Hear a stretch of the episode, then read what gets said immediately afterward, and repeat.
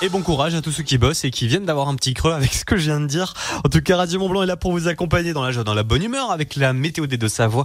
Avant ça, c'est la rédaction qu'on retrouve. Il est 17h. Bonjour.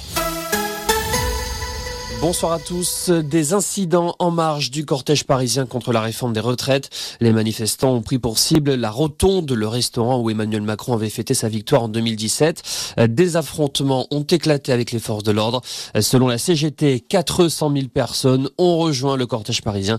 C'est un peu moins que la semaine dernière. Pendant ce temps, il n'y aura plus de réquisition de salariés chez Total Energy à Gonfreville-Lorcher. Décision du tribunal administratif de Rouen qui suspend l'arrêté de la préfecture de Seine-Maritime. C'est une atteinte manifeste au droit de grève, estime le tribunal saisi par la CGT. Le syndicat indique que les expéditions de carburant sont de nouveau stoppées sur le site. La grève se poursuit au moins jusqu'à demain midi. Les thématiques d'Europe Écologie Les Verts débattues à l'Assemblée nationale aujourd'hui à l'occasion de la niche parlementaire du groupe. Parmi les propositions de loi déposées, un texte permettant de mieux indemniser les propriétaires de maisons qui se fissurent à cause de la sécheresse. Autre mesure, l'interdiction des vols en jet privé sur le territoire français. Un tête-à-tête entre Emmanuel Macron et le président chinois Xi Jinping à Pékin.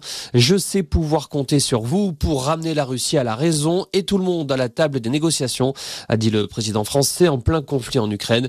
Xi Jinping, lui, se dit prêt à appeler le président ukrainien Volodymyr Zelensky.